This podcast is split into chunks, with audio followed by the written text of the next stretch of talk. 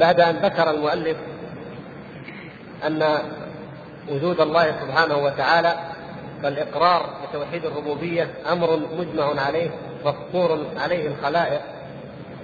ذكر عجز المتكلمين وأصحاب النظر. وقلنا أكثر من مرة أن كلمة النظر أو العقل أو الكلام مترادفة. يعني أصحاب النظر بمعنى أصحاب الاجتهاد العقلي أو البحث الكلامي العقلي أو الفلسفي. هؤلاء أصحاب النظر كلما جاءوا بدليل وضعوه على وجود الله سبحانه وتعالى جاء المتكلمون فأبطلوا فجاء الفلاسفة فأبطلوا عليهم هذا الدليل. فتناقض القول لأن المتكلمين عندما يضعون أدلة يضعونها من جنس قواعد الفلاسفة والفلاسفة أعلم بقواعدهم وأعرف بهدمها. فإذا وضعوا دليلا من كلامهم هدمه أولئك من قواعدهم ومن كلامهم. فلذلك اضطر بعضهم أن يقول إن وجود الله وتوحيد الربوبية هذا أمر ثابت بالسمع يعني ثابت بالخبر بالوحي فقط. لو لم يرد به الوحي فإن العقول تعجز عن إثباته. لأنه ما من دليل تضعه العقول إلا وتأتي عقول أخرى فتنقض هذا الدليل. وهذا بلغ فيهم العجز والضعف والجهل إلى حد ان اقروا بذلك. فقالوا اذا القضية قضية خبرية وحي وسمعية فهي خبر من عند الله فقط. وإلا فالعقول والفطر لا تستطيع أن تعرف ذلك ولا أن تدركه. وهذا من تفريطهم ومن جهلهم. وكما سبق أن أوضحنا إن الله سبحانه وتعالى لما أنزل هذا القرآن أنزل فيه حججا برهانية. فهذا القرآن الذي نتلوه هو سمعي وخبري ووحي من الله سبحانه وتعالى. فهو أمر نسمعه وخبر من عند الله نعتقده وليس نظريات. نعم ليس القرآن نظريات فلسفية من وضع أي أحد وإنما هو تنزيل من العزيز الحكيم سبحانه وتعالى. ولكنه مع ذلك يشتمل على البراهين القوية التي ليس في بابها أشد وأعظم إقناعا منها ولا يمكن أن يصمد أمام قوة إقناعها وقوة يقينها وحججها أي شبهة ولا أي عقل من من يسمى العقول البشرية أو العقول الفلسفية. الله تبارك وتعالى قد ذكر ألوهيته ووحدانيته وذكر خلقه وتفرده بالخلق والرزق وذكر سبحانه وتعالى الإيمان باليوم الآخر وذكر صدق أنبيائه. كل ذلك ذكره الله تبارك وتعالى بأقوى البراهين وأقوى الحجج ويتحدى المشركين ويقول قل هاتوا برهانكم إن كنتم صادقين. وفي أكثر الآيات وتأتي معنا بإذن الله تفصيل لذلك يذكر الله سبحانه وتعالى مثلا قضية النبوة. أهم قضية في العقيدة هي قضية النبوة. إذا آمنا بهذا النبي آمنا بعد ذلك بأن ما يتلى عليه وحي وهو من عند الله واتبعنا شريعته. فالأساس يرجع إلى ماذا؟ إلى إثبات النبوة. فالله تبارك وتعالى ذكر لنا من الدلائل العظيمة على صدق الأنبياء ما يجعل له كل أحد ولا يمكن لأحد مهما قيل عن عقله أنه يرفض إلا مكابر معاند من قوة الحجج والبراهين التي آتاها الله تبارك وتعالى لأنبيائه. فإن الأمم مكذبة والعناد طبع وجبلة في أعداء الله المستكبرين على الله سبحانه وتعالى. وما من نبي بعثه الله إلا وله أعداء. وكذلك جعلنا لكل نبي عدوا من المجرمين. وكفى بربك هاديا ونصيرا. فكل نبي وجه بالعداوة. ولكن الله تعالى هو نعم الهادي وهو نعم النصير سبحانه وتعالى. وكل ما كل نبي ينقسم قومه إلى فريقين. الملأ الذين استكبروا الطبقة العليا أصحاب المناصب الملك الأموال الجاه. هؤلاء الطبقة الملأ الذين استكبروا كما يسميهم الله سبحانه وتعالى. والملأ الذين استضعفوا وهم الأتباع والذين حواشي الناس وطبيعة الطبقة العليا أو الكبرى طبيعة الملأ المستكبرين في الأرض أنهم يحاجوا ويعالجوا أي دعوة جديدة وخاصة إذا كانت ناشئة من الطبقات الدنيا من الناس الذين هم لا مال لهم ولا جاه عندهم. ولذلك قالوا لولا نزل هذا القرآن على رجل من القريتين عظيم لأن النبي صلى الله عليه وسلم ليس من أصحاب الثراء ولا من أصحاب رؤوس الأموال. فيعترضون على الأنبياء بهذه الاعتراضات. فالاعتراضات قديمة من عهد نوح عليه السلام. كل نبي يأتي يعترض عليه باعتراضات قديمة وتكون المحاجة والمعاندة التي ذكرها الله تعالى في سورة هود وفي سورة الأعراف وفي آه، سورة الأنبياء وفي غيرها سورة الشعراء. أكثر سور القرآن التي فيها قصص الأنبياء تتحدث عن معاندة الأمم. ومع ذلك فإن الأنبياء يأتون بالحجج وبالبراهين وبالآيات البينات التي لا يملك أي بشر معها إلا أن يؤمن بنبوتهم ومن ثم يؤمن بأن الله سبحانه وتعالى حق. فإن أعتى طواغيت العالم هو فرعون وكان أكبر طواغيت الأرض وأكثر طاغوت يتحدث عنه القرآن هو فرعون. ومع ذلك يأتيهم هذا النبي وحده مفردا يتيما نشأ وتربى في حجر في بيته وفي رعايته لا يملك ولم يكن يدري أن له أب ولا أم ولا أحد. وإنما يعلم فرعون أن هذا انسان لقيط التقطه من البحر ورباه ثم يأتي ويقتل النفس ويهرب في البر. يبحث عنه فرعون وقومه فلا يجدوه ويقدر الله سبحانه وتعالى أن يأتي هذا المقتول هذا الذي تطارده العدالة وتبحث عنه لتقتص من من من المقتولين يأتي هذا القاتل فيأتي وإذا به يدعي النبوة. هنا شيء جديد جدا لم يدعيها وهو في بيت فرعون. ولم يدعيها عندما قتل الرجل وإنما جاء بدعوى جديدة غريبة لا يطيق فرعون أن يسمعها ولا يريد أن يسمعها ولا يأبه لها. فهل قال له موسى القضية خبرية القضية سمعية فقط؟ أنا هكذا أخبرك؟ لا. قال أولو جئتك بشيء مبين؟ إذا هنا بينات هنا حجج. قال فأتي به إن كنت من الصادقين فتأتي البينات. تأتي. أن يخرج يده فإذا هي بيضاء للناظرين ويضع الحية العصا فإذا هي حية تسعى. ثم تأتي المناظرة العظمى لما أراد الله تبارك وتعالى أن يفضح فرعون وأن يخزي فرعون على الملأ مثل ما ادعى الربوبية على الملأ فأراد الله تعالى أن يفضحه على الملأ العام. فشاور قومه فأشار قومه عليه فقالوا أرجع وأخاف وابعث في المدائن حاشرين. المسألة هذا ساحر وهذا وأخوه ساحران ويريدان أن يريدان أن يخرجان من أرض من الأرض بسحرهما والأمر بسيط جدا ليس هناك أمة يجتمع لديها من السحرة أكثر من أمتنا فلنجمع السحرة جميعا وهذه حكمة من الله. لأن لو بقي أحد قالوا في ناس لو جو غلبوا موسى لكن الله أراد أن يفضح الجميع ويفضح فرعون. فجاء السحرة أجمعون اجتمعوا جميعا واحتاط فرعون لم يترك أحد حتى لو واحد انهزم أو واحد ضعف أن الآخرين يعاونونه وجاءوا جميعا ليتحدوا هذا الساحر بزعمهم. فقالوا يا أيها الساحر ألق ما عندك. هات ماذا تريد؟ فلما ألقوا حبالهم أمرهم موسى أن يلقوا عليه السلام كما تعلمون لما ألقوها خاف موسى عليه السلام. موسى عليه السلام الأمر كله ليس من عنده وليس إليه. ولم يدري ولم يكن يتوقع أن الله يكلمه ولا أن يوحي إليه ولا أن يوجهه إلى هذا الطاغوت العنيد الجبار الذي هو أعلم الناس ببطشه وطاغوته. لكن هكذا حكمة الله عز وجل. فألقى عصاه فإذا هي تلقف ما يفعل. اذا هنا وقع الحق فبطل ما كان يعني آيات عظيمة. وقع الحق الجلي الذي لا يمكن لأحد أن يماري فيه. لا من السحرة. ولا من الجمهور ولا من الملا المستكبرين في الأرض. ويأتي هذا الرجل تأتي هذه الحية فتلقف جميع الحيات فإذا تلقف ما يأتون ويأتي السحرة الذين قاموا بهذا العمل والذين أتى بهم فرعون وقال إن لكم لأجرا. ماذا يكون مصيرهم؟ فألقي السحرة ساجدين قالوا آمنا برب العالمين رب موسى وهارون. فأي أي حجة أعظم من هذه الحجة؟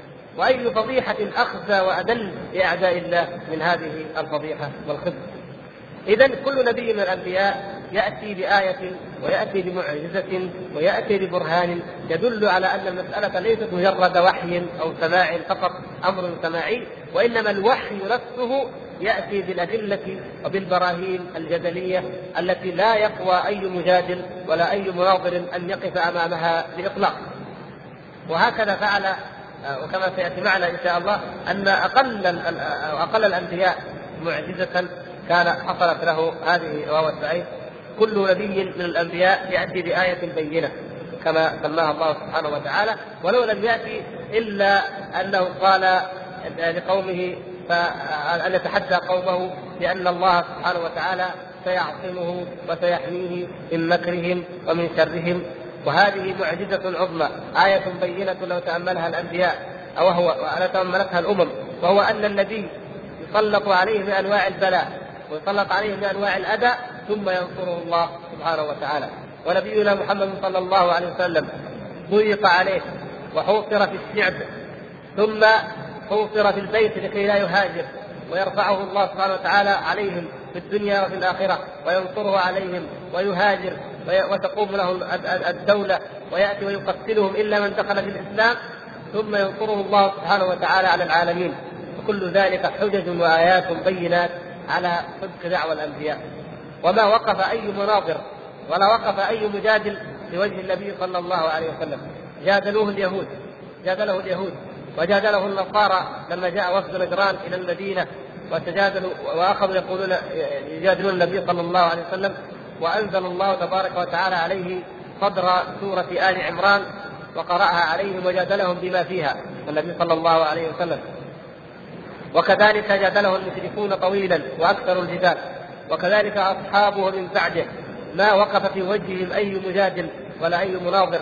بل كانت الحجة البينة والبرهان الساطع بين أيديهم دائما في كل موقف. ولهذا جعلهم الله سبحانه وتعالى هم الأعلون.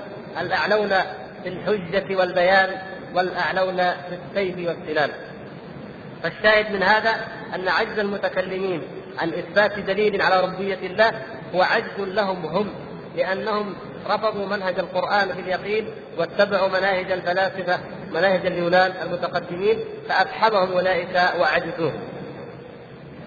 وأما دليل التمانع فبعض المتكلمين قالوا لا عندنا دليل على وجود الله. وهذا الدليل لا يستطيع أحد أن ينقضه. كيف هذا الدليل؟ نفهمه ببساطة. قالوا إن توحيد الله أو الدليل على أن الله واحد في خلقه وربوبيته أو في أو في دليل وحدانيته سبحانه وتعالى وأنه واحد أن الأجسام لا تخلو من الحركة أو من السكون.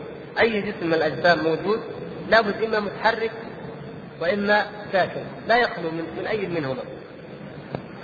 قالوا لو افترضنا أن للعالم إلهين متماثلين. فلا بد أن لكل منهما إرادة مستقلة عن الآخر.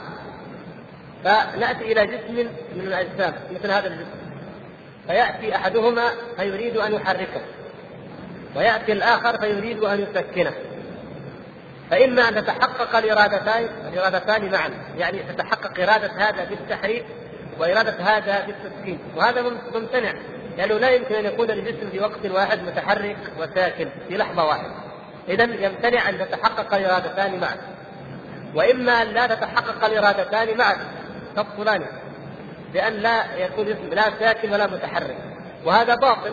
لماذا باطل؟ لأن الجسم لا يخلو عن الحركة أو عن السكون. وأيضا إذا إذا بطلت الارادتان معا فهما عاجزان كلاهما. الاثنان عاجزان. اذا ما الحل؟ قالوا اذا لابد أن تتحقق إرادة واحد منهم ولا تتحقق إرادة الآخر فالذي تتحقق إرادته هو الإله الواحد والآخر ليس بإله قالوا هذا دليل عقلي من عندهم على إثبات وحدانية الله سبحانه وتعالى هذا غاية ما عند المتكلمين وهذا يبين لنا هزال المتكلمين وغاية جهلهم بالله سبحانه وتعالى. طيب هذا القرآن هذا الدليل من أين جئتم به؟ قالوا هذا الدليل القرآن جاء به. حقيقة أن هذا الدليل أخذوه من علماء اليونان من من فلاسفة اليونان الذين كانوا يثبتون وجود الله بهذه الطريقة التي الله تعالى أغنانا سبحانه وتعالى عن أن نستخدم مثل هذه الأساليب مثل هذه الطرق بما هو أوضح وأجلى وأكثر بداهة منها. فقال هؤلاء نحن أخذناها من علماء اليونان لكنها أيضا موجودة في القرآن وجاء بها القرآن أن توحيد الله يكون عن طريق دليل الثمانه برهان الثمانه قالوا أين جاء به القرآن؟ قالوا في قول الله تبارك وتعالى لو كان فيهما آلهة إلا الله لفسدتا قالوا فإن لو كان هناك يعني أكثر من إله لأراد هذا الإله أن يحرك السماوات والأرض والإله الآخر يريد أن لا تتحرك فيكون هناك مثل ما قلنا في الجسم أما أن تتفق إرادتان وإما أن تتخلف الارادتان وإما أن تتحقق إرادة واحد فالذي موجود في العالم اليوم هو إرادة إله واحد وهو الله سبحانه وتعالى. رد عليهم الشارح رحمه الله تعالى لماذا؟ لأن التوحيد الذي قرره الله سبحانه وتعالى في هذه الآية ليس هو توحيد الخلق توحيد الربوبية أنه وحده الخالق أو وحده المدبر أو المحرك أو الصانع وإنما المراد بالتوحيد هنا توحيد الألوهية. توحيد الألوهية هو موضع المعركة بين الأنبياء وبين الرسل وهو الذي جاءت هذه الآيات مبينة أنه حق لله تبارك وتعالى وحده لا شريك له وأنه إذا عبد غير الله سبحانه وتعالى حصل الفساد. فأما في السماء فالمعبود واحد المعبود في السماء واحد. وهو الله تبارك وتعالى. ولذلك لم يحصل هناك لم ليس في السماء أي فساد على الإطلاق.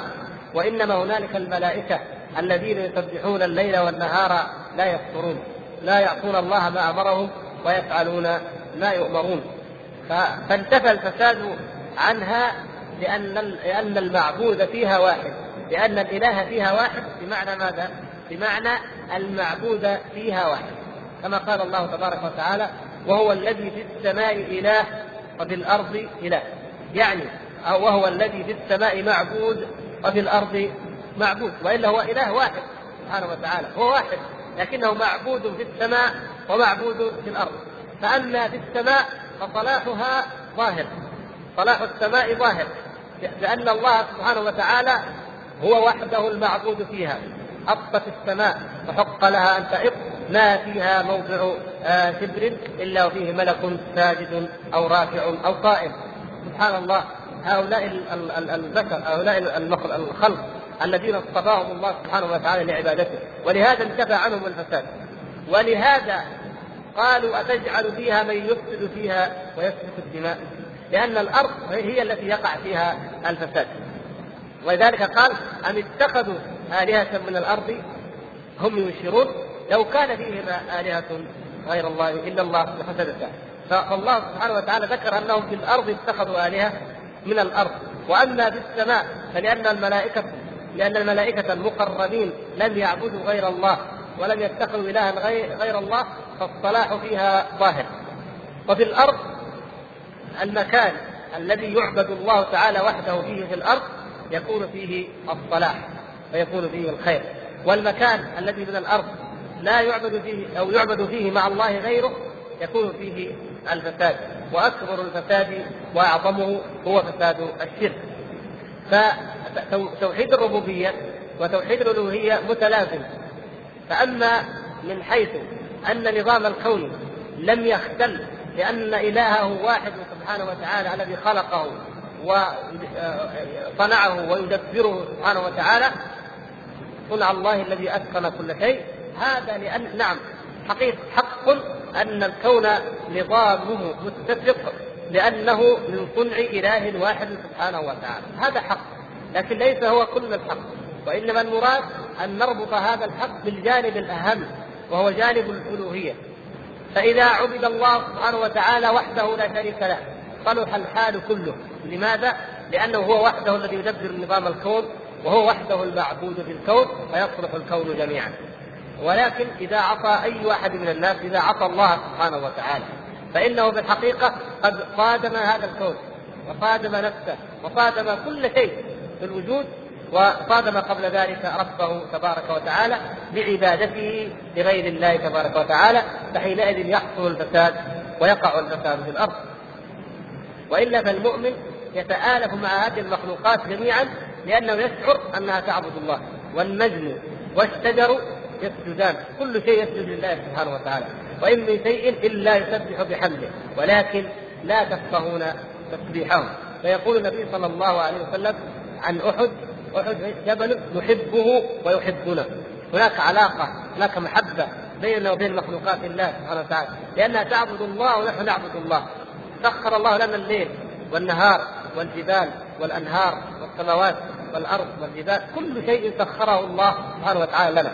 فنحن نشعر بأن هناك ما يربطنا به وهو عبوديتنا جميعا نحن وهذه المخلوقات لله سبحانه وتعالى. أما أعداء الله وأما المستكبرون على الله فلا ينظرون إليها إلا نظرة العداوة. ولذلك اصطلحت أوروبا منذ عصر ما يسمى عصر النهضة إلى اليوم على أن تسمي كل إنجاز أو اكتشاف علمي تسميه قهرا للطبيعة. قهر الطبيعة. إذا فتحوا طريق بجبل قالوا قهرنا الطبيعة ففتحنا هذا الطريق. إذا حولوا مجرى نهر من الأنهار قالوا قهرنا الطبيعة لأن المسألة مسألة مغالبة ومقاهرة ومعاندة. أما المؤمن فيثق أن الله تعالى سخر له ذلك. قال فإن فعل شيئا من هذا فيقول هذا من فضل الله سبحانه وتعالى. وهذا من تسخير الله سبحانه وتعالى أن جعلني أستطيع أن أشق الجبال وأن أحول مجاري الأنهار وأن أصنع في الأرض ما أستطيع. هذا من فضل الله ومن تسخير الله سبحانه وتعالى. وإلا فهذه مخلوقات الله تعبد الله كما أعبدك ولكني لا أفقه تسبيحها وليس بيني وبينها أية عداوة. فهذا هو التوحيد الألوهية المتضمن لتوحيد الربوبية والتوحيدان متلازمان والتوحيد الذي جاءت به الأنبياء هو توحيد الألوهية. وكل ما جاء في القرآن أو في دعوات الأنبياء من بيان لتوحيد الربوبية فهو لماذا؟ ليبنى عليه الإلزام بتوحيد الألوهية. وهكذا كانت العرب كما ذكر الشارح وكما تعلمون جميعا في آيات كثيرة من القرآن أن العرب في الجاهلية كانوا يقرون بأن الله وحده لا شريك له هو الإله الذي خلق السماوات والأرض وهو الذي يدبر الأمر. ولكنهم اتخذوا من دونه آلهة أخرى. لماذا؟ لدعاوى عدة دعاوى. إما أن هذه الآلهة تقربنا إلى الله تعالى زلفى. هذه الآلهة تقربنا إلى الله زلفى. فهو الإله الأكبر وهذه الآلهة الصغرى واسطة بيننا وبين الإله الأكبر أو الإله الحقيقي.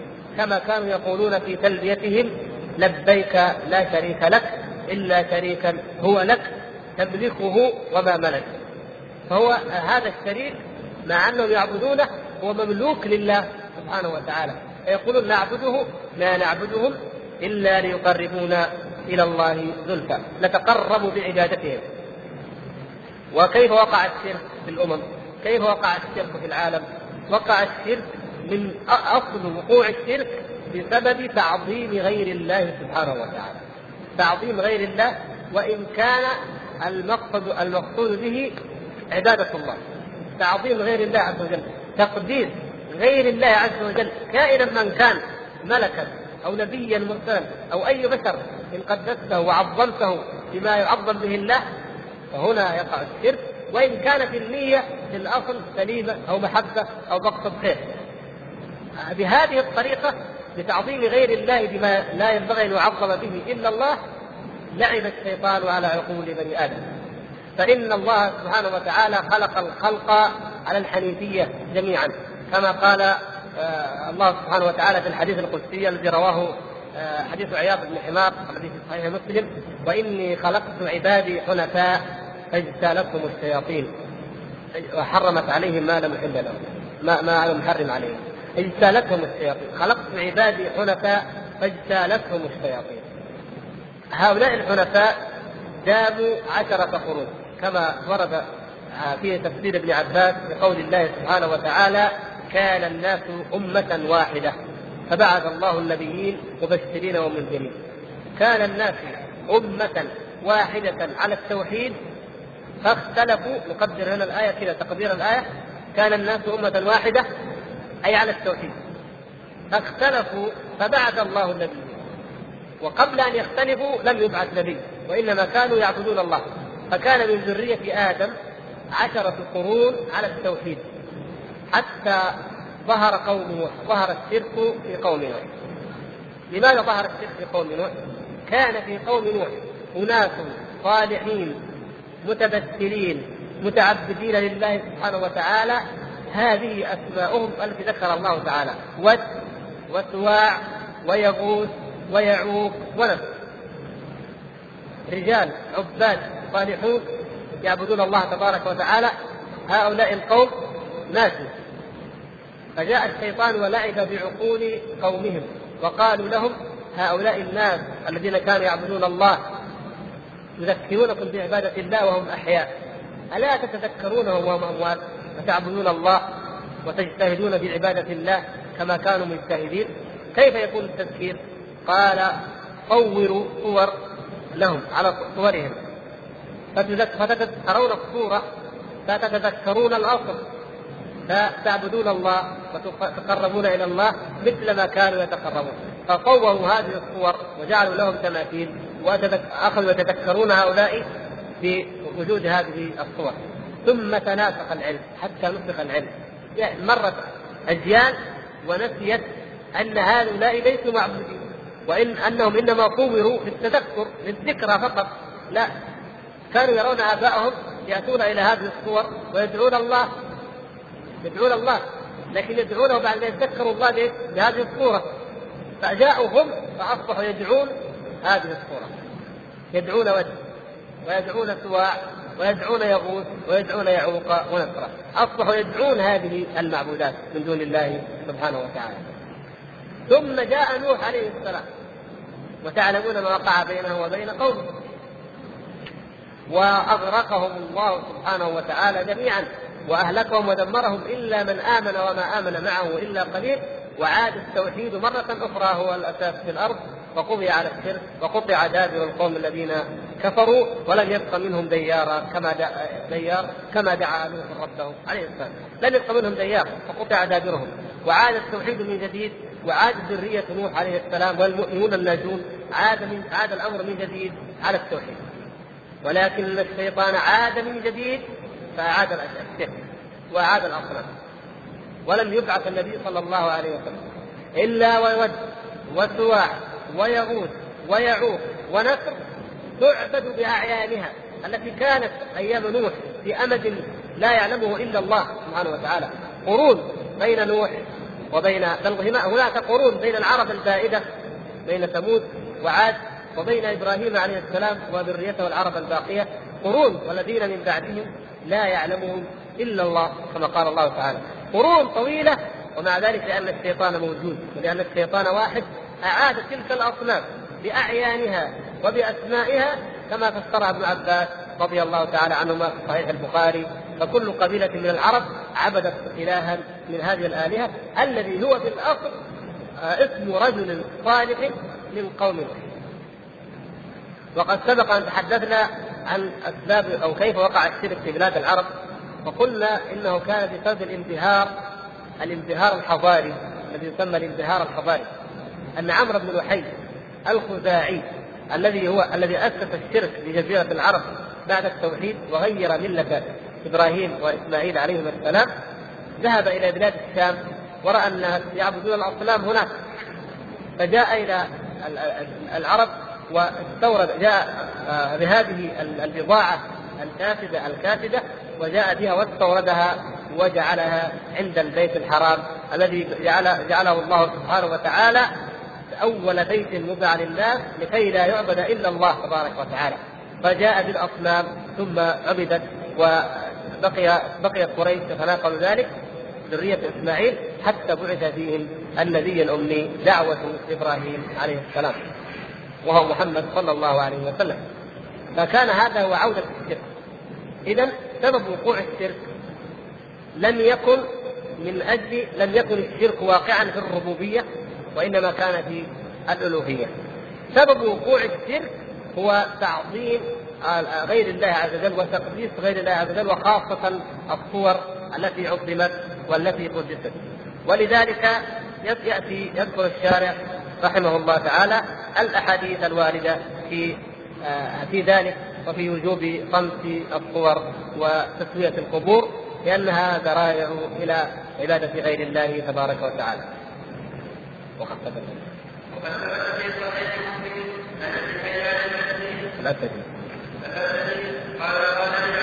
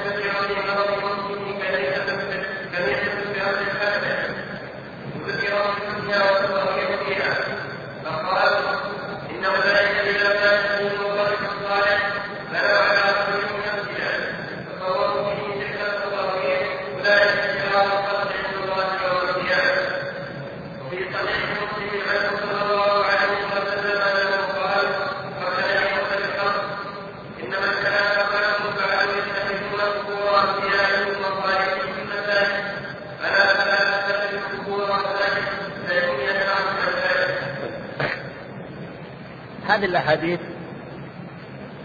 من أعظم ما يدل على حرص النبي صلى الله عليه وسلم على جلال التوحيد وسده لكل ذريعة توصل إلى أن يسلم هذا التوحيد وإلى أن يعاد الشرك بالله سبحانه وتعالى في أي صورة من الصور.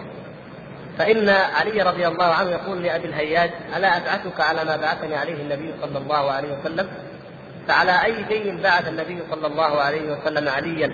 قال أمرني أن لا أدع قبرا مسرفا إلا سويته ولا تمثالا إلا طمسته. وهذه سنة سنة لكل موحد من الموحدين من المؤمنين أنه لا يدع قبرا مسرفا إلا ويسويه ولا يرى تمثالا إلا ويطمسه. كل من دعا إلى الله سبحانه وتعالى ومن سار على نهج النبي صلى الله عليه وسلم يجب عليه إذا رأى قوما يعظمون ذلك أو يفعلونه أن ينكر عليهم وأن يبين لهم. فيقول عليه له ألا أبعثك على ما بعثني عليه النبي صلى الله عليه وسلم؟ وكذلك كل مسلم وكل موحد فهو مبعوث لما بعث به النبي صلى الله عليه وسلم عليه. وهو أن الإنسان إذا رأى هذه الذرائع على الشرك يجب عليه أن يبينها. فإن كان يستطيع باليد كما فعل أبو الهياج كما فعل علي رضي الله عنه فيجب عليه أن يزيل ذلك باليد. وإن لم يستطع فيجب عليه أن يبين الحجة وأن يقيم الحجة على عباد القبور هؤلاء الذين يرفعون القبور والذين ينصبون الصور والتماثيل ويعبدونها من دون الله سبحانه وتعالى. فإنه من رحمة الله سبحانه وتعالى بنا أننا أمة لا لا تنحت التماثيل ولا تعظمها ولا تقدسها. وهذه القضية أدركها كثير من علماء الغرب في الدول الغربية وحتى في كثير من دول العالم الإسلامي. لا تمر الميدان إلا وتجد تمثال واحد. هناك وجدت حركات حتى في داخل أوروبا تسمى حركة طمس التماثيل أو تحطيم التماثيل حركة تحطيم التماثيل. رأوا أن هذا امتهان للإنسان الحي وتأليه للإنسان الميت بأن يرفع في الميدان ويعظم ويصبح كل من يراه يعتقد فيه هذا التقديس وهذا التعظيم وهو قد مات إنسان قد مات مهما عمل مهما قدم فقد مات وقد انتهى. وأما أن يعظم بهذا الشكل فهذا امتهان للأمة الحية. امتهان لأن رفاة هذا الميت وشكله الذي هو لا حياة فيه بإطلاق معظم ومقدس مهما قدم هذا الرجل لأمته فكأن قائلا يقول إنكم أيها الأحياء لا يوجد فيكم من يمكن أن يقدم لأمته مثل ما قدم هذا الرجل أو يعمل مثل ما عمل. وهذا احتقار للبشر الأحياء. وهذه من أكبر أسباب الشرك ووقوع الشرك وهذه مما ذكر النبي صلى الله عليه وسلم حين قال لقد تتبعن سنن من كان قبلكم حدوى القدة بالقدة حتى لو دخلوا جحر ضب لدخلتموه وحتى لو أن أحدهم أتى امرأته على قارعة الطريق لفعلتموه والعياذ بالله. حتى هذه الأمور التي ينسخ فيها الحياء والفطرة تفعلها هذه الأمة تقليدا. فدخلت حتى في بعض بلاد المسلمين هذه العادة تقليدا. وأما الواجب على المؤمنين الموحدين فهو إنكار هذه الأمور أشد الإنكار. وتوعية الناس وتعليم الجهال بألا يرفعوا القبور وألا ينصبوا التماثيل وهذا مما هو مجمع عليه ولله الحمد. لم يخالف في هذه القضية أحد من العلماء بإطلاق ولا يجوز في أي بلد ولن يكن حتى هذا الأمر لم يكن في أي بلد من بلاد المسلمين. على ما كثر فيها من الجهل ومن الضلال لم يوجد فيها أن نصبت تماثيل وصورت وعظمت ووضعت إلا في هذا العصر الأخير فقط متأثرين بأوروبا النصرانية الملحدة التي تصور عيسى عليه السلام وامه في كل مكان كما ذكر كما سياتينا في الحديث الآخر الذي اتفق عليه الشيخان وهو قوله صلى الله عليه وسلم لعن الله اليهود والنصارى اتخذوا قبور أنبيائهم مساجد ولما ذكر لهما في أرض الحبشة الكنيسة التي في أرض الحبشة لأن الصحابة رضوان الله تعالى عليهم كما تعلمون هاجروا إلى الحبشة ورأوا دينهم ورأوا كنائسهم وهذا من ديدن الكنائس يجعلون صورة المسيح عليه السلام في الكنائس في كل مكان. ولهذا هم يعبدونه عليه السلام يعبدونه من دون الله. ولم يعبدوا المسيح فقط. القديسين الذين يجعلون لهم صور في الميادين وفي الكنائس ويعبدونهم يسمونهم القديسين. ويقدسوهم ويعبدونهم. في العالم الغربي ما تزال إلى الآن مع أن الناس قد كفروا بهذا الدين وأكثرهم تخلى عنه تخليا كاملا. إلا أنه ما تزال في قلوبهم تعظيم القديسين وما يزال مسميات مدنهم وأسماء مدنهم وأسماء شوارعهم بأسماء القديسين. كان جورج أو كان مثلا فلان كان فلاديمير أسماء كثيرة جدا باسم القديس جورج أو القديس يوحنا أو القديس فلان. من من مما بقي من تقاليد تقديس أولئك الرجال وتعظيمهم. فكانوا لعنهم النبي صلى الله عليه وسلم لأنهم كانوا إذا مات فيهم النبي أو العبد الصالح إما أن ينصبوا له تمثالا فيعبدوه وإما أن يتخذوا قبره مسجدا. يأتون على القبر ويبنون عليه قبه ومسجد ويأتون ويعبدونه ويقولون نحن ما نعبد صاحب القبر ما نعبد الميت وإنما نعبد الله. كما قال أسلافهم ما نعبدهم إلا ليقربونا إلى الله زلفى. إذا قيل لهم طيب إذا كنتم تعبدون الله فلما لا تعبدونه إلا عند هذا القبر؟ ولم تتخذون هذا القبر؟ قالوا صاحب هذا القبر يقربنا إلى الله. نفس الكلام الذي قاله أصحاب الجاهلية. أو هؤلاء شفعاؤنا عند الله كما قال أصحاب الجاهلية الأولى. هؤلاء شفعاؤنا عند الله. فهذا الميت الذي في القبر يشفع لنا عند الله. ولهذا نحن بنينا فوق هذا القبر ونحن نعبد الله عند هذا القبر. هذا ما يقولونه وهذا ما يزعمونه ولكنه في الحقيقة هو عين السر الذي جاء النبي صلى الله عليه وسلم وجاء الأنبياء بمحاربته وأوحى الله سبحانه وتعالى إلى نبيه محمد صلى الله عليه وسلم وإلى من قبله. ولا لئن أشركت ليحبطن عملك ولا تكونن من الخاسرين.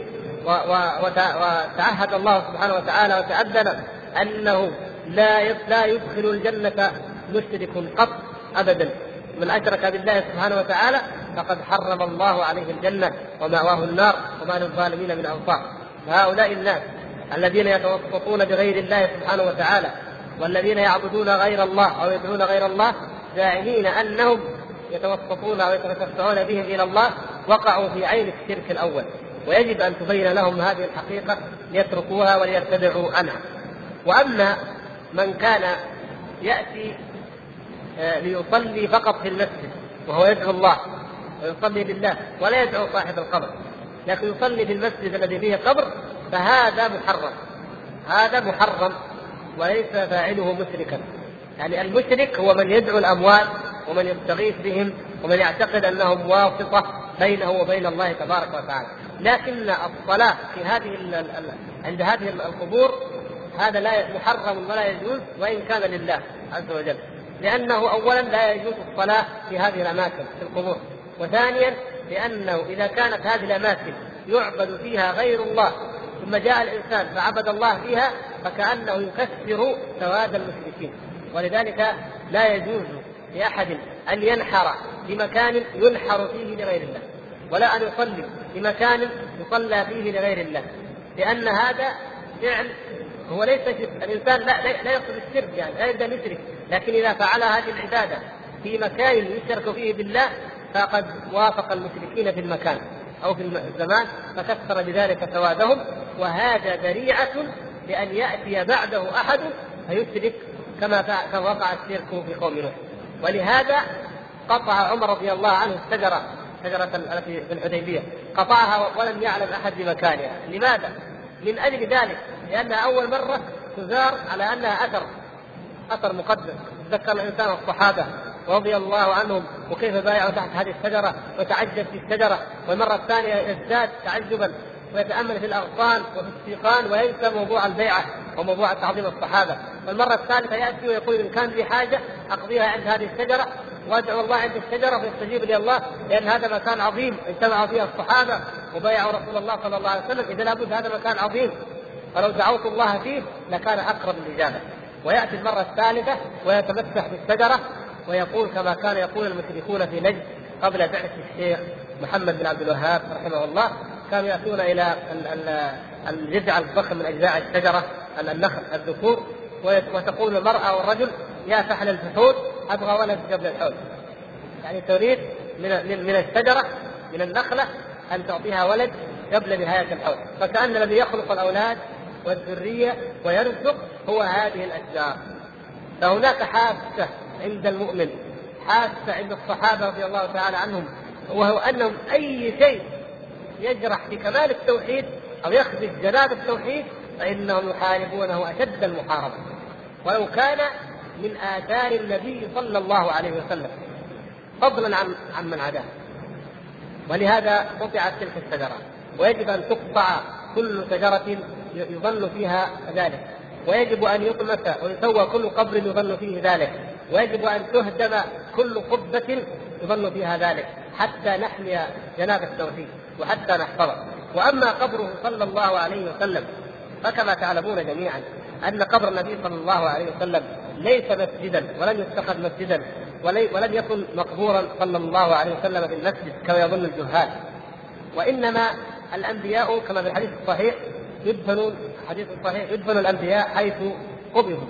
النبي يدفن حيث قبض. الله سبحانه وتعالى يقبض نبيه أي نبي من انبيائه صلوات الله وسلامه عليهم أجمعين في المكان الذي يحب أن يدفن فيه فيدفن في المكان الذي قبض فيه فقبض النبي صلى الله عليه وسلم في الحجرة في حجرة عائشة ودفن فيها صلى الله عليه وسلم. ودفن بجواره صاحباه الصديق رضي الله تعالى عنه وعمر رضي الله تعالى عنه. دفن محبة منهما في رسول الله صلى الله عليه وسلم. أذنت عائشة أو رضيت أن يدفن أبوها ثم لما طلبها عمر. أخي على طريق الحق هنا منتصف الشريف. الغرب ومن الشرق ومن الشمال والجنوب أرادوا أن يوسعوه يعني من جميع الجهات فلما وسع من تلك الجهة التي جاء فيها الحجرات أصبحت الحجرات وكأنها داخل بناء المسجد. ثم جاء عصر مماليك فأدخلت أكثر وهكذا مع الزمن حتى أصبح القبر في وسط المسجد أو كأنه في وسط المسجد. وأصبح الجاهل الذي لا يدري يقول إن هذا إن المسجد بني على القبر. وإن الأساس هو القبر لا المسجد. وإذا أراد أن يزور المدينة ينوي زيارة القبر لا زيارة المسجد هكذا وقع الجهل. وقع الجهل أعظم من ذلك. وهو أن بعض الجهال من عوام المسلمين كثير يظنون أن الكعبة البيت الحرام إنما بنيت على قبر إبراهيم عليه السلام. والعياذ بالله. جهل فظيع لأن من كثر ما قصر في أذهان المسلمين تقليد اليهود والنصارى في اتخاذهم قبور أنبيائهم مساجد وأصبح إلفا عاديا عند اليهود والنصارى ثم تناقله المسلمون حتى ظن المسلمون أنفسهم أن ما يوجد مسجد في أي مكان إلا وهو على قبر ولو انك رايت بعض عوام المسلمين في بعض الدول وجاء إلى هذا المسجد لربما سألنا هذا المسجد على من الولي؟ ولي من, من في هذا المسجد؟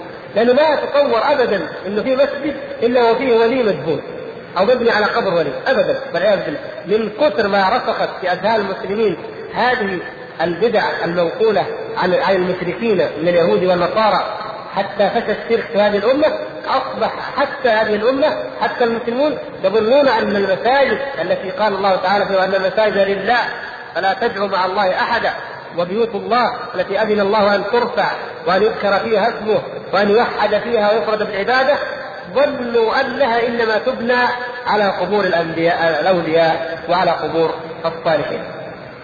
وهذا من أعظم الخطر الذي أصاب الأمة الإسلامية حتى لما جاء التتار وهاجموا العالم الإسلامي ودمروه كانوا بعض من من السدنه سدنه هذه القبور يصنعون الأبيات ويقولون لهم يا خائفين من الستر لوذوا بقبر أبي عمر فكان الناس يتجمعون عند أصحاب القبور يدعونهم ويقولون إن المدينة الفلانية محروسة بالولي فلان. الولي فلان يسموه الحارس حارس كل مدينة كان لها حارس هذا الحارس لا يدخلها تتار ولا يدخلها صليبيون ولا يدخلها أي أحد لأن الحارس موجود ولي مات فيها من زمان فهذا يحرسها فإذا جاء العدو جاء الناس هؤلاء الذين يصلون ويؤمنون الدين تزاحموا عند القبر ويدعون الحارس يا حارس العدو جاء التتار جاءوا ولكن لن يرحم التتار لا حارسا ولا محروسا بل اقتحموا هذه المدن ودمروها لأن هذا هذه الضلالات وهذه الخرافات وهذه الأوهام لا تقف أمام الحقيقة وأمام الواقع.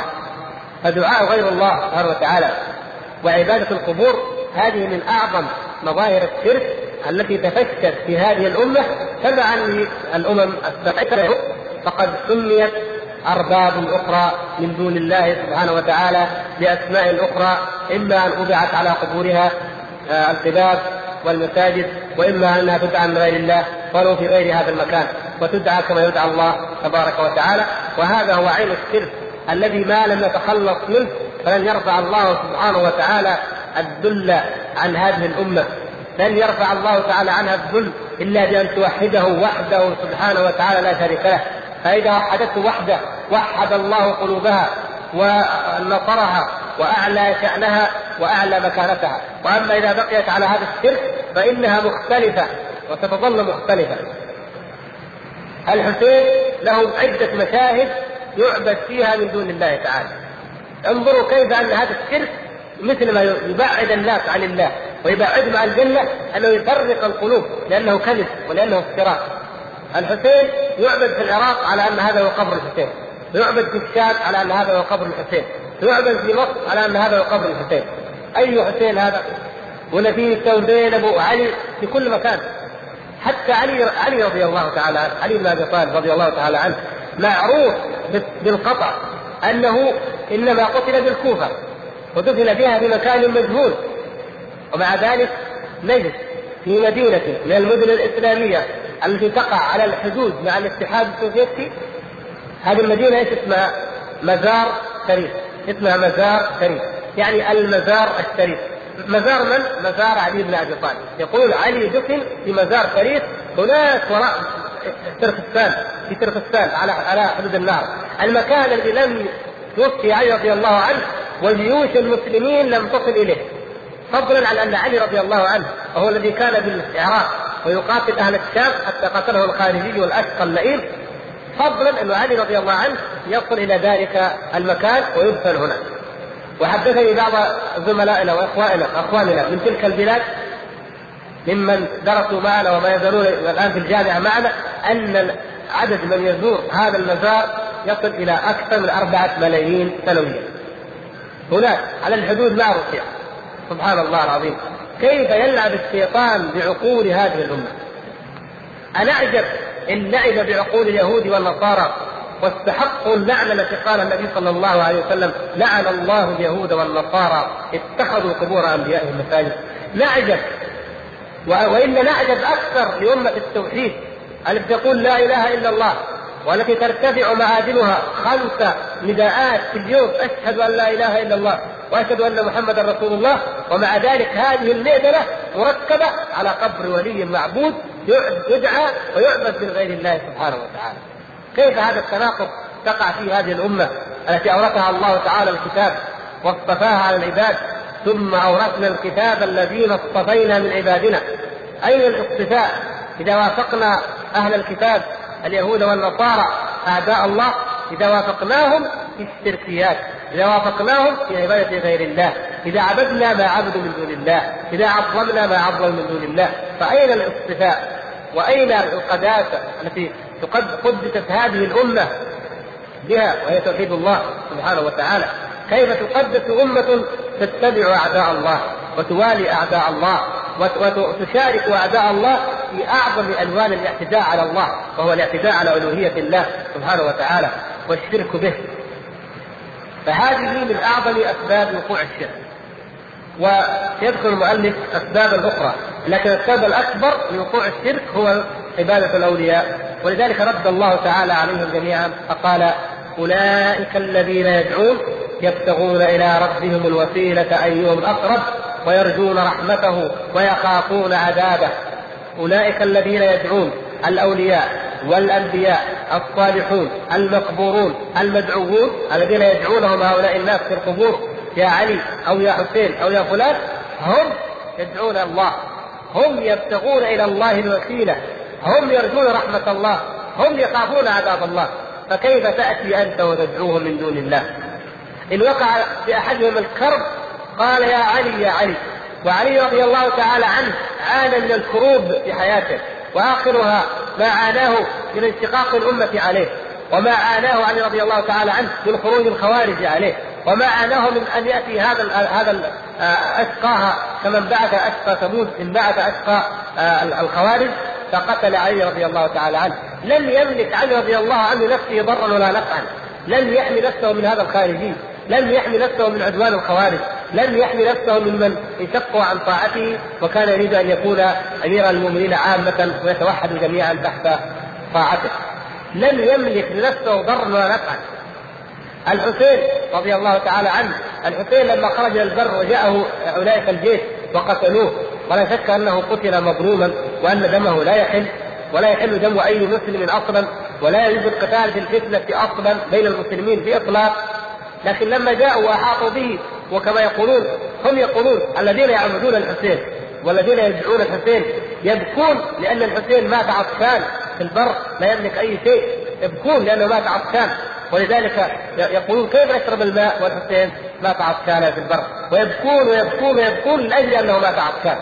فإذا نزل باحدهم كرب قال يا حسين سبحان الله. أنت تقول لم يملك الحسين لم يملك أن لنفسه شربة ماء كيف ندعوه من دون الله عز وجل؟ وهكذا كل نبي وهكذا كل ولي وهكذا كل عبد من عباد الله الصالحين. هم أنفسهم لا يملكون لأنفسهم ضرا ولا نفعا. وهم يدعون الله وهم يبتغون إلى الله الوسيلة أيهم أقرب.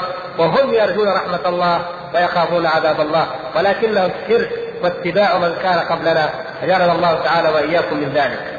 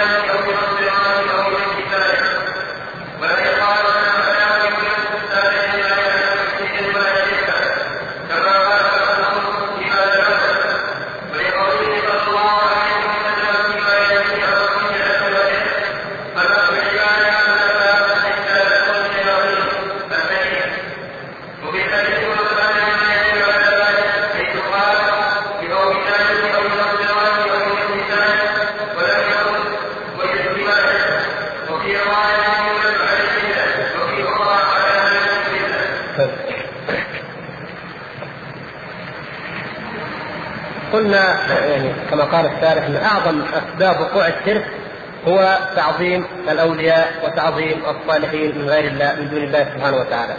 وهناك أسباب أخرى من أنواع الشرك ومن أسباب وقوع الشرك وهي تعظيم الكواكب. تعظيم الكواكب. هنا يقول الشارح ومن أسباب الشرك عبادة الكواكب.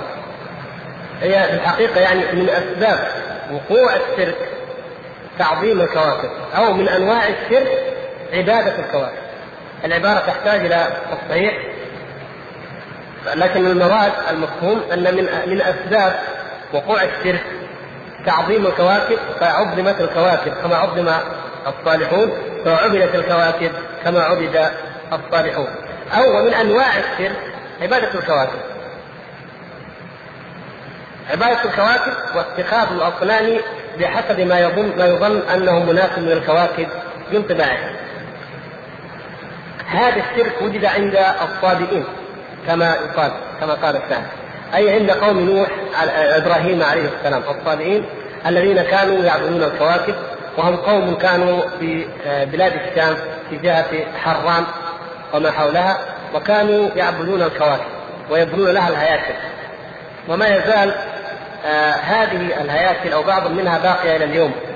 وحتى أن علماء الحفريات والآثار لما بحثوا وجدوا أن أولئك القوم كانوا يبنون المراصد ويبنون الهياكل ليعبدوا الكواكب.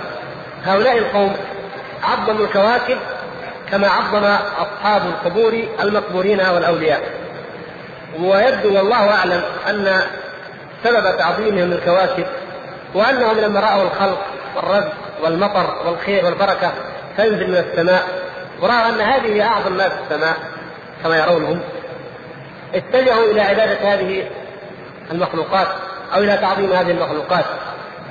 ولا سيما وقد أوحى إليهم الشيطان أنه إذا ظهر الكوكب الفلاني في المكان الفلاني يكون الدمار وتكون الزلازل ويكون الخسف وإذا ظهر الكوكب الفلاني واقترن بالكوكب الفلاني يكون المطر يكون الخير يكون الرحمة يكون البركة. هذا مما أوحى به الشيطان إلى الكهان وإلى المنجمين منهم. فنظروا إلى هذه الكواكب نظرة التعظيم واعتقدوا أن لهذه الكواكب تاثيرا في العوالم السفليه وأن ما يقع في الأرض فإنه يكون بسبب تلك الكواكب. ولا يزال هذا فاشيا للمشركين حتى لمن يدعي هذه الانتساب لهذه الملة. إذا رحت إليه يسالك عن نجمك وإذا نجمك قال لا برجك أدري عن برج السرطان ولا الحمل ولا مثلا العقرب يقول يقول لك الحظ الطيب وزواجك موفق وكذا وكذا أو يقول لك لا أنت من أنت من برج العقرب وخطيبتك من برج السرطان لا تتزوجها لازم تأخذ واحد من برج الحمل. مثلا هذه ما تزال حتى في هذه الأمة نسأل الله عز وجل أن يرفع عنها هذا البلاء وأن يرفع عنها هذا الضلال ويردها إليه آئبة موحدة عابدة. فكان هذا الشرك وقع هذا الشرك في الصالحين ولما يعني كان الاشوريون والبابليون وأمثالهم كانوا يبنون الهياكل العظيمة ويرصدون الكواكب لا للعلم الجغرافي الذي هو معروف اليوم وإنما بغرض التقرب إليها ومعرفة أحوالها والاستدلال بها على أحوال العالم الأرضي. وكان لها شياطينها كان لها شياطينها. فكانت الشياطين تنزل وتوحي إلى أوليائها في أخبار عن أمور مغيبة أو بأحداث أو بأحوال فيأتي كهنة كل كوكب ويخبرون الناس بما أخبرهم أو بما أوحى به إليهم هؤلاء المرده هؤلاء الشياطين. فيظن الناس أن هذا الإله هو الذي أوحى بذلك وأنه هو الذي يملك هذه الحقائق أو الذي يعلم الغيب أو الذي يدبر الكون. وكانت كل منطقة من المناطق تنافس المنطقة الأخرى وتحاربها وتتقاتل وإياها على ماذا؟ على أن إله هؤلاء هو أفضل وهؤلاء يقولون لا إن ربهم هو أفضل من رب أولئك. هكذا كان البشر يتخبطون في الضلالات وفي الجهل. ثم وضعت اصنام في الأرض كما يقولون بما يتناسب مع طباع الكواكب. فبعضهم يعبد الكوكب وهو في السماء وبعضهم يعبد الكواكب التي يعبد الأصنام في الأرض يصنع هيكل من الحجر ينحته ويقول هذا مناسب لطباع المشترك أو زحل فيعبد فيعبد الناس هذا الصنم بناء على تعظيم الكوكب الذي هذا يتناسب مع طباعه. يأتي اولياءهم من الجن الشياطين فتدخل في جوف هذه الأصنام الاحزاب فتكلمهم وتخاطبهم باسم الصنم المعبود وهذا ما كان حاصلا إلى زمن بعثة النبي صلى الله عليه وسلم فكانت الشياطين تخاطبهم من الأصنام وتكلمهم منها وتحكم بينهم منها فيظن الناس أن هذه هي الأرباب الآلهة هي التي تتكلم. فهكذا أغوى الشيطان بني آدم في ذريته من المرضى وكذلك الشرك بالملائكة أو الجن واتخاذ الأصنام لهم كما يقول الشارح. عبادة الملائكة هناك قوم قالوا يعني جنس عبادة الملائكة من جنس عبادة الصالحين. قالوا إن الملائكة عباد لله عز وجل. يسبحون الليل والنهار لا يكفرون لا يعصون الله ما أمرهم يفعلون ما يؤمرون. ومن آه، اخبر الأنبياء من صفاتهم العظيمة. ومن طاعتهم لله عز وجل الشيء العظيم. فقالوا إذا نحن نتخذ الملائكة شفعاء عند الله. فندعو الملائكة ندعو جبريل أو ميكائيل انه يشفع عند الله. ثم يدعونه استقلالا وإذا قيل لهم لماذا تدعون الملائكة؟ قالوا ما ندعو الا ما ندعوهم أو ما نعبدهم إلا ليقربونا إلى الله زلفى. لأنهم أقرب عند الله. وأنا مسكين يقول أنا أنا مذنب ما أقدر أدعو الله. ما استطيع أدعو الله. كيف أنا أدعو الله وأنا مليء؟ هذه الذنوب. فأدعو هؤلاء لأنهم مقربين عند الله وهم يشفعون عند الله. الله سبحانه وتعالى الذي فتح باب التوبة على مصراعيه. يده بالليل ليتوب مسيء النهار ويبسط يده بالنهار ليتوب مسيء الليل وهو يقبل التوبة عن عباده غافر الذنب وقابل التوب شديد العقاب الصوم سبحانه وتعالى وهو الذي ينجي كل من دعاه في ظلمات البر والبحر. أما يجيب المضطر إذا دعاه ايا كان المضطر مؤمنا أو كافرا. الله سبحانه وتعالى يحتاج إلى من يتوسط عنده أو يشفع عنده. يحتاج أن يدعى غيره ويعبد غيره لكي ينزل رحمته سبحانه وتعالى على أحد. هذا ظن من ظن الذين عبدوا الملائكة هو من جنس عبادة الأنبياء وعبادة الصالحين. وأما عبادة الجن فهذه لها سبب آخر. لماذا؟ ويوم يبعثهم جميعا الله سبحانه وتعالى يوم القيامة كما تعلمون كما في الحديث الصحيح يأمر الله سبحانه وتعالى يوم القيامة كل أناس كانوا يعبدون الطواغيت أن أن كل أناس يعبدون ما يتبعون ما كانوا يعبدون. فيتبع عباد الطواغيت الطواغيت. وممن يتبعون أو ممن ينحرفون أن عباد الجن ينحرفون يذهبون ويتبعون الجن لأنهم كانوا في الدنيا يعبدون الجن فيحاكم الله سبحانه وتعالى بين الطواغيت وبين عبادهم. فيقول الله تبارك وتعالى وقد بعثهم وقد حشرهم جميعا سبحانه وتعالى الإنس والجن المعبودين والعابدين. فيقول تبارك وتعالى يا معشر الجن قد استكثرتم من الإنس. يا معشر الجن قد استكثرتم من الإنس. ال- الذين يعبدون الجن أكثر طائفة من بني آدم. تعبد الشياطين تعبد الجن. أو هم أكثر بما لا ينبغي وما لا يحق لهم ولو واحد من بني آدم أن ياخذوه فكيف بهذه الملايين الذين يعبدون الجن فهذا استكثار فماذا الذي فماذا يكون الجواب؟ قال أولياؤهم من الإنس ربنا استمتع بعضنا ببعض فبلغنا أجلنا الذي أجلت لنا. اذا سبب وقوع عبادة الجن ما هو؟ استمتع بعضنا ببعض. الإنس يجاوب بذلك الجواب. كما قال تعالى في سورة الجن وأنه كان رجال من الإنس يعودون برجال من الجن فزادوهم رهقا.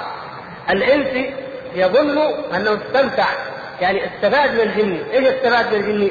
قال نزلت في وادي مخيف فاستعذت بسيد هذا الوادي. نعوذ بالله من سفهاء قومه كما كان العرب يقولون. كان واحد يقول أعوذ بسيد هذا الوادي من سفهاء قومه. اذا أنا استمتعت. هكذا يقول الإنس يعني أنا حصل الاستمتاع أو الفائدة حصلت أنني سلمت من أذى الجن السفهاء مقابل إيه؟ مقابل عبادة أو دعاء سيدهم. والجن استمتعوا. لماذا؟ لأن الإنس عبدوهم من دون الله سبحانه وتعالى. فهؤلاء كفار. ويحبون أن يشرك بالله. ويحبون أن يعبدوا من دون الله سبحانه وتعالى. فاستمتع بعضهم ببعض. استمتع بعضهم ببعض. لكن زادوهم رهقا كيف؟ يأتي الإنسي فيمر في الوادي وغايب عن ذهنه قضية الاستعاذة بسيد هذا الوادي. فيسلط سيد الوادي أحد الأتباع فيخيفه. فإذا خافه وأرهقه قال أعوذ بسيد هذا الوادي من سفهاء قوم فزادوهم رهقا زادوهم خوفا لماذا؟ يزداد أولئك لهم عبادة وهذا هو الحاصل دائما مع المتعاملين مع الجن. يحصل هذا الشيء. هناك نوع من الاستمتاع. الانسي يعظمه الناس ويعطونه الأموال ويأتونه بما يشاء لأنه يعني هذا الاستمتاع الانسي يحصل. هذا لماذا؟ مقابل إيه؟ أنه يشفي مرضاهم كما يزعمون. أنه يفك السحر عنهم أنه يخبرهم بشيء ضيعوه أو حاجة فقدوها أو أمر من الأمور كاهن يخبرهم بهذه الأشياء. فيحصل استمتاع للإنس بما يأخذ من أموال الناس وبما يكسب عندهم من الجاه. ويقال هذا ولي وهذا رجل عظيم وهذا يطلع على الغيب ويعلم الغيب هذا من ولايته ومن عظمته. فيحصل الاستمتاع للإنس بذلك. ويحصل الاستمتاع للجن للمشركين لماذا؟ بأن يعبدهم هذا الرجل الذي يذهب إليه الناس يسألونه عن أخبارهم أو يطلبون منه فك السحر عنهم أو أي عمل من الأعمال وهم وهم يعلمون أن يتعامل مع الجن. يذهبون إليه وهم يعلمون أنه لا يرقيهم بآيات قرآنية ولا يفك السحر بآيات قرآنية بل بالجن. هذا الرجل يستمتع الجن منه بأنه يعبدهم. فهم هو يسجد لهم والعياذ بالله يسجد لهم من دون الله سبحانه وتعالى. وهو يضع القرآن في الأماكن النجسة الأماكن القذرة تقربا. وهو والعياذ بالله يكتب القرآن بالدم النجس في القبر ويعمل في أوراق ويسموها حجب أو أحراز تقربا إليهم. هذا الذي يرضيهم به هذا العمل. ويصلى ظاهرا أمام الناس أو صام أو مسلم فلما يفعل ذلك بالجن يأتي الجن فيزيل ما كانوا قد أحدثوه هم من الضرر بأوليائه. ناس تعتقد في هذا الولي هذا الرجل أنه يخرج الجن مثلا من انسان لأنه يستخدم الجن فيقول لك هو يستخدمهم ويعرف كيف يفكهم. ماذا يفعل الشياطين؟ يأتي الشيطان الجني فيسلط أحد أوليائه من الجن على أحد أولياء الإنس من الإنس. يسلط على أحد الأتباع يدخل فيه. فيأتي الانسي إلى وليه من الإنس ويقول جاء جني ودخل في فلان ولدي ولا هذا. فاشرى يا الدواء عندي. فيقوم هذا الانسي فيتقرب بعبادة السيد الجني. فالسيد الجني يأمر وليه من الجن أن يخرج من فلان فيخرج من فلان. فتكون النتيجة انه هذا فلان ولي وانه طلع الجني وانه رجل عظيم فيزيدهم رهق فيزدادون عبادة له فيزداد الشرك بالله سبحانه وتعالى ويكثر في الأرض بسبب هؤلاء القوم. بسبب الاستمتاع الذي يقع أن بعضهم كل واحد منهم يحقق مصلحة للآخر. ولذلك يقول الله تعالى إنما سلطانه على الذين يتولونه الذين لا يعتقدون بهذا الرجل الصلاح نهائيا ولا يعتقدون أنه ولي بل يعتقدون أنه مشرك ويتعامل بالجن هذا هؤلاء يكونون أكثر حفظا بإذن الله تعالى من أولئك الذين يعتقدون فيه الولاية والصلاح. نحن لا نقول إنه لا أحد يتسلط عليه الجن، لا هذا مرض بل وابتلاء قد يبتلى الإنسان بالجن وهو ليس من أوليائهم ولا يعبدهم ولا يعتقد بهم. لكن نقول لو جئنا إلى أمة أو طائفة لا تعتقد بأن هذا الولي أو هذا هذا المشرك هو ولي من دون الله وهو الذي يخرج الجن وهو الذي يفعل بل تعرفه على حقيقته وتجتنبه ولا تزوره وهذا إليه ونظرنا إلى وقوع نسبة كم نسبة دخول الجن وكم نسبة إيذاء الجن لهؤلاء المؤمنين الموحدين لوجدناها أقل بكثير جدا من نسبتها في من؟ في القبائل أو في الطوائف أو في المدن التي تعتقد في هؤلاء الناس. لماذا؟ لأن تسليطه على أوليائه الذين يتولونه أكثر. وحماية الله عز وجل للذين لا يعتقدون في ذلك قائمة. وكلما كانوا كان أولئك أكثر توحيدا كلما كان لديهم مناعة أكثر من كيد هؤلاء الشياطين. أما من يعتقد فيهم ذلك فهو مستسلم. هو قد فتح قلبه وأفرغ قلبه لأن تأتي إليه هذه الشياطين. تأتيه بالأوهام ثم تأتيه بالمرض ثم تأتيه بالعلاج. ما العلاج؟ قالوا تذهب إلى فلان. فيذهب إلى فلان وهذا فلان يقول لسيده الملك فلان من ملكة من ملكة الجن الأحراز التي يكتبونها والأدعية التي يقولها عباد الجن يقولون فيها أن فلان الجن يا فلان يا ملك الأرض السابعة من الجن إن أحد أتباعك فلان أو كذا كذا دخل في فلان فأخرجهم منه يا كذا يا كذا ثم يكتبون أسماء وأرقام وألغاز بالسريانية كما يقولون بلغة مجهولة. وهذا الذي يجعلنا نجزم بأنهم مشركون لأنهم يدعون غير الله ولأن كل ما كان بغير العربية فهو شرك. يكتب بغير العربية لأن الشياطين تعلمهم رموز معينة هي رموز عبادتهم. فيكتبون هذه الرموز لأنها رموز عبادتهم. ثم يدعونهم فإذا دعاهم يأتي الجني أو يأتي الملك هؤلاء الجن المعبود الذي عبده الانسي فيأمر وليه من الجن الذي آذى الانسي الآخر يقول اخرج منه فيخرج منه وهكذا. فقالوا إيه؟ ربنا استمتع بعضنا ببعض فبلغنا اجلنا الذي أجلت لنا. قال النار مثواكم اجارنا الله وإياكم من النار فالنار حق للطرفين النار مثوى ومأوى للطرفين للمعبودين وللعابدين لمن, لمن يدعون غير الله ولمن يدعون من غير الله وهم راضون بأن يدعوا وأما الأنبياء والملائكة رضي الله تعالى عليهم الملائكة لا يرضون أن يدعوا والأنبياء لا يرضون أن يدعوا وإنما من رضي أن يدعى من دون الله فهذا يعبد يدخل النار مع من يعبده من دون الله. وأما من عبد من دون الله وهو غير راضي أن يعبد من دون الله فإنه يتبرأ يوم القيامة من هؤلاء كما يتبرأ المسيح. أكثر إنسان عبد من دون الله هو المسيح عليه السلام. لأن النصارى من أكثر طوائف الأرض ومن أكثر من الأرض. ومع ذلك لما يجمعه الله سبحانه وتعالى مثل ما قلنا يجمع الله يوم القيامة كل عابد ومعبود كل عابد ومعبود. فيجمع المسيح والنصارى. فيقول الله تعالى يا عيسى أأنت قلت للناس اتخذوني وأمي إلهين من دون الله؟ يسأله قال سبحانك ما يكون لي أن أقول ما ليس لي إن كنت قلته فقد علمته تعلم ما في نفسي ولا أعلم ما في نفسك إنك أنت علام الغيوب. ما قلت لهم إلا ما أمرتني به أن اعبدوا الله. هذا هو القول. أول ما افتتح قال إني عبد الله. أول ما أنطقه الله قال إني عبد الله. فيوم القيامة يقول ما قلت لهم إلا ما أمرتني به ان يعبدوا الله يعني أنا بريء منهم وبريء من شركهم. فحينئذ يقع الشرك على من؟ تقع العقوبة والعذاب على من؟ على على العابدين فقط. أما من عبد وهو غير راض فلا يقع عليه. لكن بخلاف الجن الجن راضين. الجن راضين أن يعبدوا. المعبودين من الجن يعني راضين. والذين عبدوهم من الإنس راضين. طبعا العابد راضي. في في فيقول النار فتكون النار للجميع. فهم يعترفون بين يدي الله بأنهم استمتع بعضهم ببعض. بل الملائكة تقول لله سبحانه وتعالى تقول بل كانوا يعبدون الجن أكثرهم بهم مشركون. يعني أكثر الجن أكثر الإنس مشرك أو مؤمن أكثرهم بهم مؤمنون. أكثر الإنس مؤمنون بالجن. فالذين يعبدون الملائكة الذين يعبدون الجن من الإنس أكثر من الذين يعبدون الملائكة لأن الملائكة أصلا غير راضين.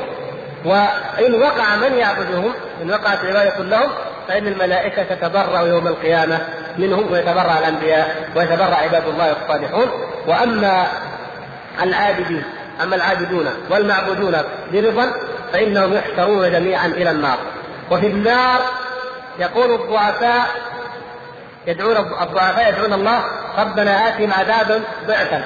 يعني على من؟ يدعون على من؟ على الآلهة الأرباب المعبودين فيقولون هؤلاء الذين أضلونا نحن ما عبدنا ولا أشركنا إلا بسبب هؤلاء يريدون أن يقع العذاب مضاعف وإلا هم في العذاب فالله تعالى يقول لكل ضعف لكل ضعف لهؤلاء ولهؤلاء للذين عبدوا بغير بصيرة وللذين عبدوا وهم راضون بالعبادة فالشاهد أن من أهم كما قال مالك رحمه الله من أسباب وقوع الشرك ومن أعظم أسباب وقوع الشرك تعظيم غير الله بأن يعظم الصالحون أو تعظم الكواكب أو يدعى غير الله سبحانه وتعالى كما يدعى الجن أو الملائكة أو الأنبياء أو من كائنا من كان. فكل من عظم غير الله سبحانه وتعالى فهذا شرك بالله تبارك وتعالى. ولذلك يقول الله سبحانه وتعالى في أول سورة الأنعام الحمد لله الذي خلق السماوات والأرض وجعل الظلمات والنور ثم الذين كفروا بربهم يعدلون. يعدلون يعني ما معنى يعدل؟ أن تجعل أحدا عديلا له تجعله عديلا له.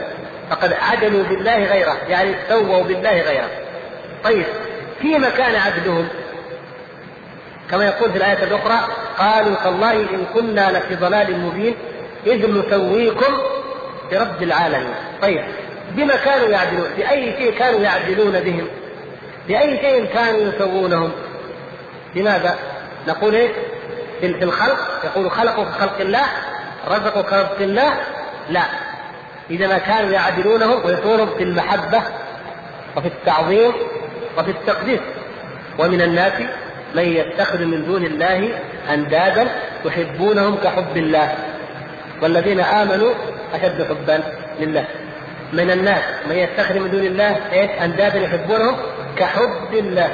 هنا حصلت العدل والتسوية بيد ماذا؟ بيد المحبة وفي التعظيم وفي التقديس لا في اعتقاد أنهم يخلقون كخلق الله ولا في اعتقاد أنهم يرزقون كما يرزق الله سبحانه وتعالى. وإنما لأنهم يعظمونهم ويحبونهم كما يحبون ويعظمون الله فكان هذا هو العدل وكانت هذه هي التسوية.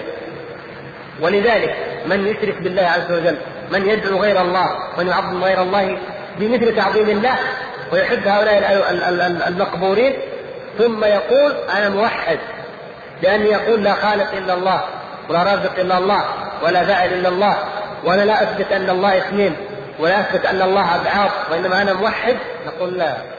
هذا هو عين الشرك. هذا هو عين الشرك. وليس الشرك ليس التوحيد هو اعتقاد أنه واحد غير متعدد ولا غير ابعاد بأن ننفي عنه الكمية المتصلة والكمية المنفصلة كما يقولون. ليس هذا هو التوحيد. وأيضا الشرك ليس هو أن تعتقد أن غير الله خلق كخلقه أو رزق كرزقه وإنما الشرك أن تحب غير الله كما تحب الله أن تعظم غير الله كما تعظم الله سبحانه وتعالى فتطيعه وتعبده كما تعبد الله. تتقرب إليه كما تتقرب إلى الله. سواء وقع هذا الشرك مع الله أو وقع من دونه. سواء دعا هذا الإنسان دعا الله ودعا معبوده جعلهما سواء هذا شرك. أو دعا من دون الله دعا غير الله فقط ولم يدعو الله سبحانه وتعالى. وهنا أيضا قضية كما ذكر الله سبحانه وتعالى في هذه الآية في الآيات من سورة الروم وغيرها. هنا شيء عجيب أن الناس كانوا إذا مسهم الضر دعوا الله مخلصين له الدين. الشرك المشركون القدامى كانوا إذا مسهم الضر في البحر أو في البر يدعون من؟ يدعون الله سبحانه وتعالى مخلصين له فلما نجاهم إلى البر إذا هم يشركون أو إذا فريق منهم بربهم يشركون كما في آيات كثيرة. ولكن وقع الشرك في المتأخرين حتى أصبحوا يدعون غير الله تعالى. في وقت الشدة وفي وقت الرخاء معا. وهذا والعياذ بالله غاية الانتكاسة. فوجد أناس إذا اشتدت الأزمة واستحكمت المصيبة ازدادوا تضرعا لمن يعبدون غير الله. سواء كان علي أو حسين أو فلان من الأولياء ممن ما ما أكثر ما يعبد من دون الله عز وجل يتضرعون إليه يا سيدي فلان يا سيدي فلان ويدعونه في وقت الشدة وقت الضنك وقت الخوف من الغرق وقت الذي يعني كانت قلوب المشركين فيه تخلص لله عز وجل هم يدعون غير الله سبحانه وتعالى في هذا الوقت. وهذا دليل على أن شرك المتأخرين أو شرك من يفعل ذلك أعظم من شرك الأولين وكلاهما مشرك. وكلاهما في النار. نسأل الله سبحانه وتعالى أن يجنبنا وإياكم الشرك دقيقه وجليله وأن يباعدنا عنه وعن طريقه وعن كل ما يوصل إليه.